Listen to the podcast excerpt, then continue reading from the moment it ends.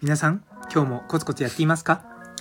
本日も松田祐介の麻酔科的思考を聞いてくださってありがとうございます。この放送はちょっと変わった真面目なお医者さんが毎朝6時にほんのり前向きになれる発信をしていく番組となっております。本日はまだタイピングしかしてないの？ということをテーマにお話したいと思います。よかったら最後までお付き合いください。というところでちょっと最近テクノロジーっぽい話が多いなって思ってでちょっと自分で思い返してみて最近めちゃめちゃいいもの見つけたんですよ。でちょっと釣るようなタイトルつけて言うのもなんなんですけれどもタイピングはもう時代遅れです。っていうかもうブラインドタッチとかもういらないんじゃないかなって正直思うような状態なんですね。じゃあどうやってまあツイッターとかもそうですし文章とかをね書いていくのかって言ったらもうこれしかありませんよ。音声入力です。いやもうこれ最近ですね性能良すぎて驚きました。あの iPhone もそうなんですけれども例えば Google Chrome のプラグインにあるボイスインとかめちゃめちゃ性能いいんですよ。で何がすごいかっていうとですね私の拙い英語もちゃんとタイプしてくれるっていうとこなんですよ。あの以前カナダにいた時に結構向こうの人って音声入力すごいするんですよ。で僕もそれを見てじゃあ僕もやってみようと思ってやってみたらですねなんとユうスケの英語は発音が悪いから全然認識してくれないねみたいな感じになったんですね。あのどんなにね日本人が聞いてあこの人なんかネイティブっぽく聞こえるって言ってもネイティブじゃないんですよ。あのちゃんと th でね「the」とか言うとかねそういうこともちゃんとやってんですよ。でも全然認識してくれなかったんですね。それが多分もう2020年とかもうちょっと前かもしれない。なんでああやっぱりこう日本人の英語だとね音声入力厳しいのかなって思ってたんですよ。それがですね最近のは全然違います。もう僕の拙い英語でもちゃんと文章になるんですよ。あとチャット GPT のプラグインでも音声のやつがあってでそれで最初は僕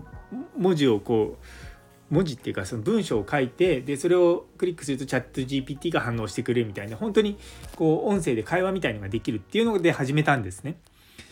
いやでも精度の上がりっぷりがやばくてですねもう最近はもうそればっかりで入力してます。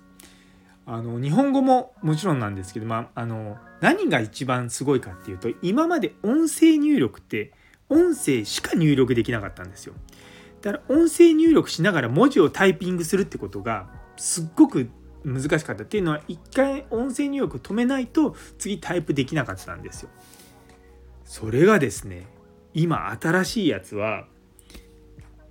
音声で入力して例えばあここ点置きたいなと思って普通にタイプで点をピッて押してでその後また次文章を続けて読んでいくみたいなことが可能なんですね。どうしてもあの句読点とかって自動的にまあ入ったりすることもあるんですけどもやっぱ文章の切れ目とかってこう人間がこう考えながら読んでたりとかすると全然違うんですよね。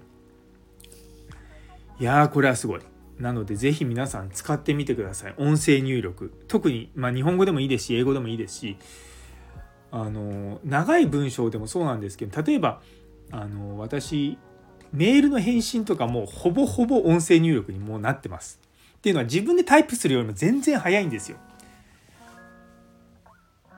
まあねたまにこう周りの雑音とか入っちゃいますよ。あーとかえーとかねそういうの入りますけどもでもそれでもやっぱりこう普通にタイピングするより全然早くあの文章書けちゃうんですよね。いやこれは最近の僕の中の大興奮事案ですよ。なので皆さん是非音声入力やってみてください。あのツイッターとかでもですね全然あのナチュラルな言葉になるんですよ。やっぱりこうタイピングしながらやってると文章がやっぱ硬くなるなっていうのは印象があるんですね。ただやっぱ音声で入力するとやっぱそれっぽく、まあ、向こうも聞き取ってあの日本語にしてくれるのでなんか若干柔らかい感じになるんですよね文章が。それがすごくいいなと思って最近もう音声入力ばっかりです。今日もですね実はあのツイッターの記事を書いていてまあこういったままず英語のやつであこれいいなと思ってそれを日本語にしたりとかする時にもうもちろんコピーペーストのところはねやあのタイピングみたいな形でやりますけれどもなんか本当にチャット GPT といやこれ日本語としてちょっといまいちだと思うんだけどなんかこうさ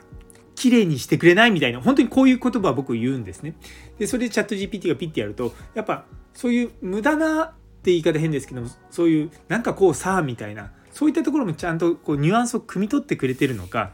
いい感じで仕上がるんですよ。いやもうこれはも